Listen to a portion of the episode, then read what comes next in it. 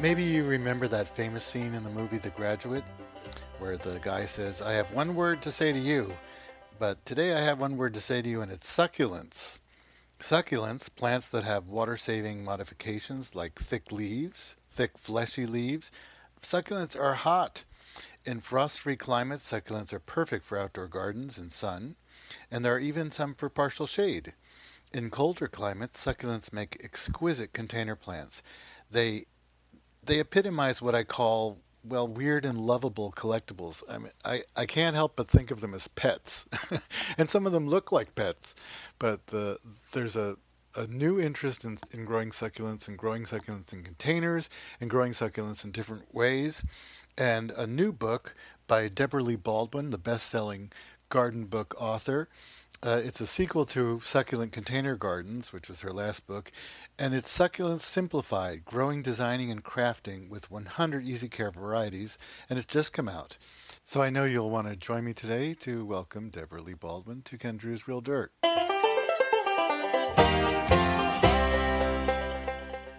I have to admit that I was a bit late to come to Debra's books. Uh, what could there be in a book about plants that grow in the Southwest and the Western states for me, because I'm in the Northeast? And when I mention the books to other Northern gardeners, they say the same thing until we look inside. Because Debra's books are filled with incredible designs for container plantings, uh, like plants in frames and bowls and baskets and even pumpkins. And she she has this a few things where she glues little succulents into spheres of moss and twigs, and all of this is shown with fantastic photographs. You just want to eat these photographs. and now we've all been bitten by the succulent bug. And I think that Debra is in the right place at the right time. And I want to welcome you to Ken Druse Real Dirt. Well, thank you, Ken. Gosh, what a great intro.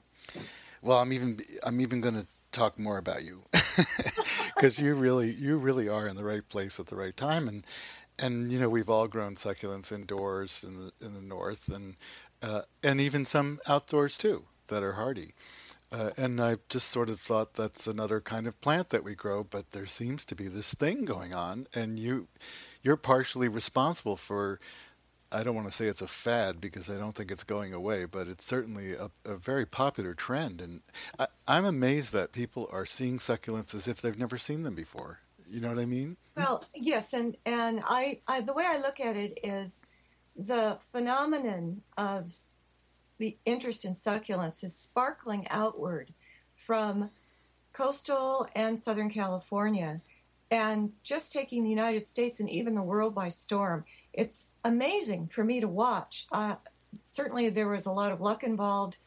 I had some terrific help from people in my network, but also a lot has to do with how marvelous the plants are and availability.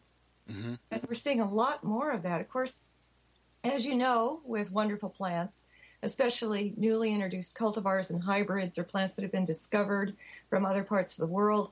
It's a chicken and the egg thing where nurseries don't necessarily have the plants that people are hearing about until there's a demand for those plants and then they get them in. Does that make sense? So there's a there's a, a lag time there where we're telling them about these great plants. They're wanting them desperately, but they're not quite yet seeing them in the nurseries. And the nurseries are hesitating to order them and get them in until there's this interest in them. And now everything's kind of catching up. Mm-hmm. But it's certainly more prevalent here in Southern California. I'm in North San Diego County in the epicenter of all things succulent. And I'm seeing people, more and more emails from people across the United States and especially in the English speaking world, asking questions about how to grow them, where they can find them. It, it's amazing.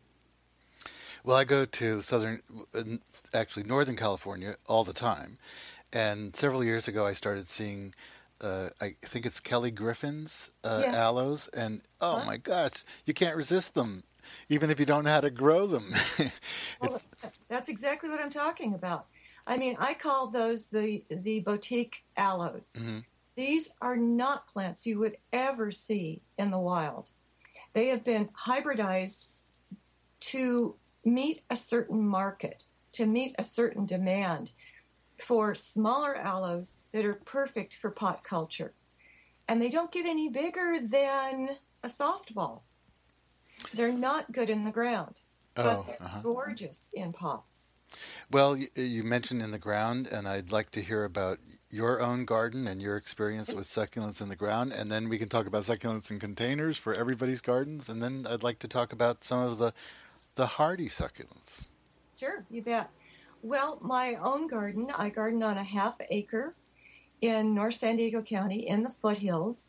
I have a temperature range of below freezing, just hmm. enough to be annoying every year, and desert heat almost in the summer. I mean, it'll get well over 100 degrees, probably 105 isn't un- unusual, sometimes as much as 110. So I have a much harsher climate than coastal California because I'm at much farther inland, away from the moderating influences of the Pacific Ocean. So I know my microclimates. I'm on a steep slope. You know, I've often thought, Ken, that if I could, if I could have known what I know now about the importance of orientation of a garden and, you know, in my area, how frost will roll away from the tops of the hilltops because frost is heavier. If I'd known all that, my husband and I probably would have bought a different property. Hmm. However, and, and we've been here 21 years. However, the fact that I've had to contend with less than ideal climate for succulents and other plants as well on this property has really helped me when it comes to helping other people. Because I understand what happens to a tender plant when there's a cold snap. And I get that certain plants, and I and I don't just mean succulents, can't handle full sun in the late afternoon on a summer day.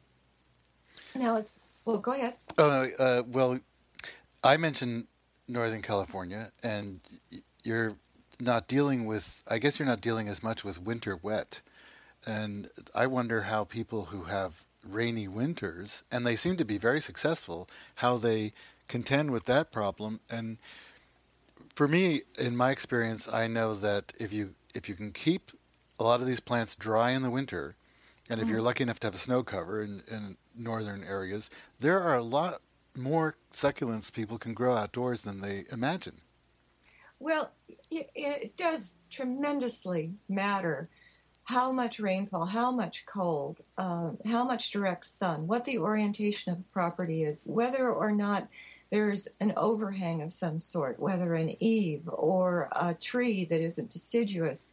I mean, all of, and even if it is, I mean, all it takes is one, one mm-hmm. scrawny tree limb overhanging a plant to prevent those frost crystals from landing on it. But I'm talking about areas where, you know, frost is an intermittent thing. It maybe only impacts a garden for a couple of nights a year.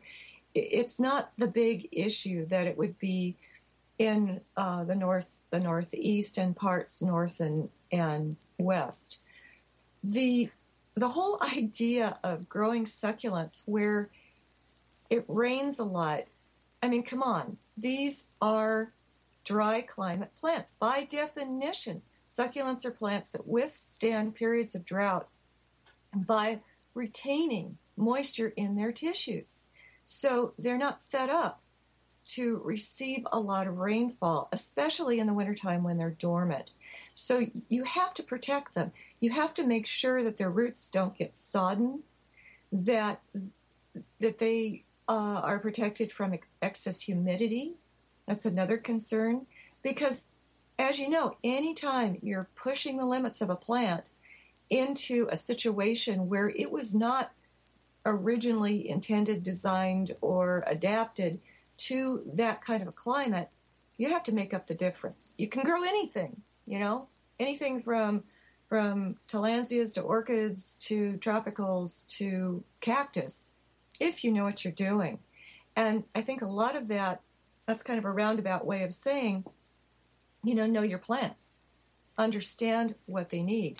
And the way I look at it, and feel free to, to jump in if you have specific question because I, I can go on and on. I think you Well, I'm going to ask you a, a question.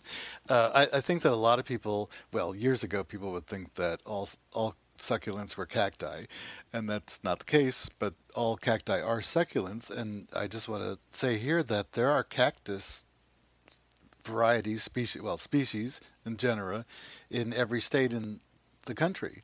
Yes. So we're you're talking about uh, growing plants in a, in a situation that's not really like their homeland, and you have to do some adjustment. But I just want to remind people that there are hardy plants and even hardy native plants, uh, native cacti that they can grow, and and succulents are plants that just have mechanisms for retaining water or holding water.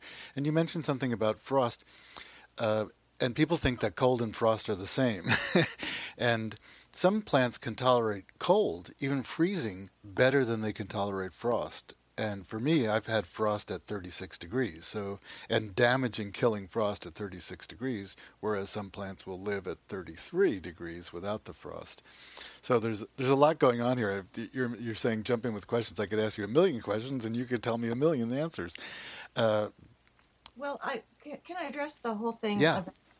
succulents that are indigenous to northern climates, especially some of the Opuntia cacti. You know, these tend to be well, more or less the smaller, less interesting succulents. And, and I know that's very much a subjective term, whether or not a plant's interesting or not. But the plants that people want to grow, the succulents that people want to grow, are are the smooth-leaved rosette shapes. Mhm. That tends to be where the trend in, or or where the interest initiates, especially with the typical gardening public. I'm not talking about the collector. I'm talking about people who have come to succulents from loving flowers. And then they see these rosette shapes and they're like, oh my gosh, here's a plant that is shaped like a rose. huh. And yet it's has thicker, fleshier leaves and it's blue. And they go nuts over it. And they want to be able to grow it regardless of where they live. And they can. But they're not going to grow it in the ground much beyond Southern California or coastal California, at least in, in the United States. I mean, these plants just are not from here. Now, the, the to address the issue of, yeah, there's a succulent for every climate, but you're very limited. I call it the, the heat barrier to the east of Southern California. That that really shuts down a lot of things other than cactus. I mean, after all, they have saguaro cactus as far as the eye can see, but we can't even grow it here Hmm. in Southern California. So, and then you have the cold barrier as you go toward the north and east, and you have the cold and wet barrier as you go into the Pacific Northwest. So, yes, you can grow succulents in those areas, but you're very limited to what you can grow on the ground. We're looking at rock garden plants, the sedums and sempervivums, or or common names stone crops and hen and chicks. Or if you're getting into, say, parts of, of Texas and farther north, the, the little cactus you want to be careful not to step on. and there are others. I mean, there's always an exception, but you know what I'm saying? Yeah, well, I think it's interesting that you're saying that because I not only think that one can grow those, but people should grow those. And besides growing whatever they can that they can grow in the garden and with really great drainage, uh, we should talk about your books because that's that's the amazing turn on is is the whole container containers have been very popular for about a decade now and your beautiful jewel like arrangements and they're so creative and now you're on your third very popular book amazingly popular books with these wonderful pictures. And I so I want to hear about the containers and also you have you call it six secrets for keeping succulents thriving. Uh, so, what are some of the tips, I guess, for the container plantings in Well- all climates? I'm glad you're going in the direction of container plantings because that that was the whole point of writing the second book, Succulent Container Gardens, was to take the gospel of succulents farther afield, where anybody anywhere can grow succulents in containers because containers are, are a contained environment that can be moved and sheltered as climatic conditions become less than desirable for the plants. So yes, indeed, that is um, that's a very strong and important aspect of this. As far as the six tips, are you referring to what I have on my website? Because I do have I do have a lot of information on my website, and I can I can try to come up with a six. I, I shouldn't put you on the spot. Well, well, let, I'll ask you more specific questions. Okay, we put together this wonderful succulent container. Uh, we have your books. We love them. And uh, for me, a couple things that I, now I'm going to ask you two questions. Uh, I put something together, and the plants continue to grow, and it looks so wonderful uh, the first week, and it continues to look wonderful. But but you, can't just leave that alone because they go in all different directions. So uh-huh. I'd like to know about uh, maintaining and rejuvenating container plantings, and also winter care. If you don't live in a climate where you can leave the containers outdoors, or in a in a porch or something that's sheltered. Well, I'm so glad that you brought up the whole topic of refurbishing and cutting back and making a container planting look as lovely as it did originally, because that's what we're seeing now is that people have, especially where succulents have been popular for a while, is that not just the containers but also the in-ground gardens are are getting uh, overgrown looking, and especially with the less sophisticated gardener, there can be a sense of disillusionment because oh my gosh, you know these plants were supposed to be bulletproof and low maintenance and easy care and look at them now. They've outgrown the situation that I had them in. And yeah, they're living things. They're not flat. They may be the closest thing to plastic in the plant kingdom, but they do grow and change as all plants do. So, one direction I'm going into with videos, with my blog, with my newsletter, is to gently take people by the hand and say, look, you cut them back. You know, if you've got a long, leggy succulent, succulent with a long stem and a rosette on the tip, you're looking at a cutting. Mm-hmm. You know, dump that container out, cut back, replant, and you're good to go. But that's that's oversimplifying, but it's basically that easy.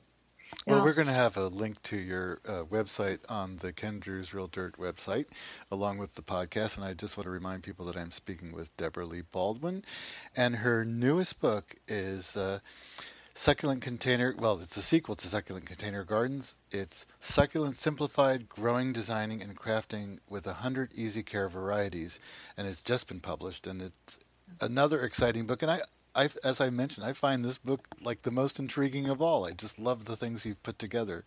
So sorry to interrupt you because we were going to talk a little bit about, besides rejuvenating, and you have videos uh, that people can link to, uh, also that winter care. I grow a lot of succulents, Furcraea, things like that, and I keep them, just keep them kind of sleeping in a 50 degree room and really cool and that's what what I do. And is that the kind of thing that you recommend in northern cli- climates? How do you keep that gorgeous container, especially with a lot of different succulents, over winter in a in a dark climate? Well, yes, and most most succulents, not all, do go dormant in the wintertime, and that's very convenient because you can put them in a basement, bring them indoors, just let them sleep and regroup they like some cold in order to bloom in the spring. Mm. So you're, you will diminish the water, don't fertilize, keep them. What you're doing is ideal. Right around 50 degrees is perfect. That's less than most humans prefer. Right. So a basement is great for that. You can you can go down into the 40s if you want to. So I they mean, don't they don't need sun in the winter? Oh, yes, very important, Ken. You want to keep grow lights on for mm. minimum of six hours a day. Now, that can be fluorescent. They do not need a full spectrum light source when they're when they're dormant, when they're sleeping. And you know, just make sure they've got good air circulation because mealies and, and other pests can proliferate when your plants are crowded together. So that's something to keep in mind too. Also, know what you're growing. I mean, I can't emphasize that enough. There are thousands of different kinds of succulents. I was just in Iowa. I spoke at the Iowa Arboretum, and I was it was very interesting to me to observe how agaves were being overwintered in a basement. Now, yes, and, and they were some cool agaves too. However, know your agave because agaves can be behemoths. Agaves can not only be enormous, like several feet in diameter, with their fleshy leaves, they're heavy, and then just try to carry that up a flight of stairs to put outdoors in the spring because agaves, by and large, almost all of them have very sharp points on the leaf tips. And they will draw blood. They think nothing of it. They're, sharks. They're the sharks of the plant kingdom. But if you grow the boutique agaves, the ones that are very popular now for pot culture, they don't get that big. They they will be a much more suitable plant for overwintering in your basement. Well, I've asked you so many specific questions, and we only have a little bit of time left, but I want to hear what you would like to tell people because I, I, am so excited. I've been monopolizing our time together. no, not at all. I, I can, you can tell. I can go on and on. But well, if, if I were to, to to tell people in you know your audience in general anything in a nutshell about succulents, I would put my arm around them and gently suggest to them that it's okay. Don't be intimidated. These are not fussy or difficult plants. These are the plants that you you want to get started with that won't miss you when you're on vacation, when you're away. They are are fun plants to grow. They're beautiful to look at, wonderful to collect. And really, they're the they're the plants that you can garden with with your children. I think that's great, and it's funny as you're saying that I'm thinking of what you said about plastic because they're they're so durable. And uh, in your book, you have a lot of information on care and a lot of information on care of many different genera and species and varieties that we'd like to grow. And uh, in 2007, Designing with Succulents, your first book on this topic, spent 19 weeks on Amazon's list of top 10 best selling gardening books. And the sequel, Succulent Container Gardens, in 2010, also topped the charts. And this latest book, as I, you know, I'm, I've been waxing about it. I'm so excited, and I'm do, I'm already. I've made a succulent wreath. I'm going to be doing a lot more things. And as I told you, I love those new aloes. They're just they look like little lizards to me. Yeah. Some yeah. of them. But I want to thank you so much for being my guest today, and we'll put links and some pictures on the website. And uh, I know people are going to want to find out more about you and more about your terrific books. Sounds wonderful, Ken. Thank you so much. Thank you. I will definitely link to your podcast from my website and mention it in my newsletter. Oh, great. I do want to encourage people to take a look at Debra Lee Baldwin's books and see the incredible arrangements of succulents that she makes in all sorts of ways. I, I, defy you not to put together your own succulent containers once you see some of the things that she's created in in all of her books, and including the first one about designing with succulents outdoors in those in the climates where you can do that. But I also want to encourage people who live in cold climates to try some more of the hardy succulents because there are I think there are a lot, and uh, maybe maybe because Debra can grow mm, like a hundred times as many as I can, she's pretty smitten with those remarkable ones. But I get a lot of pleasure out of my sedums, uh, of which I have probably I don't know 15 different sedums, uh, from tiny ones you can barely see to, of course, things like sedum autumn joy, a very popular herbaceous perennial, and cacti. And okay, so they're kind of boring, but not to me. Not when I've got pads of spiny cacti and then flowers that might be pink or red or yellow. So, you know, maybe I'm maybe I'm a little satisfied with some of my outdoor succulents. And Good drainage. That's the secret. Good drainage. Thanks for joining me, and please join me again next week for another edition of Ken Druse Real Dirt, The Garden Show.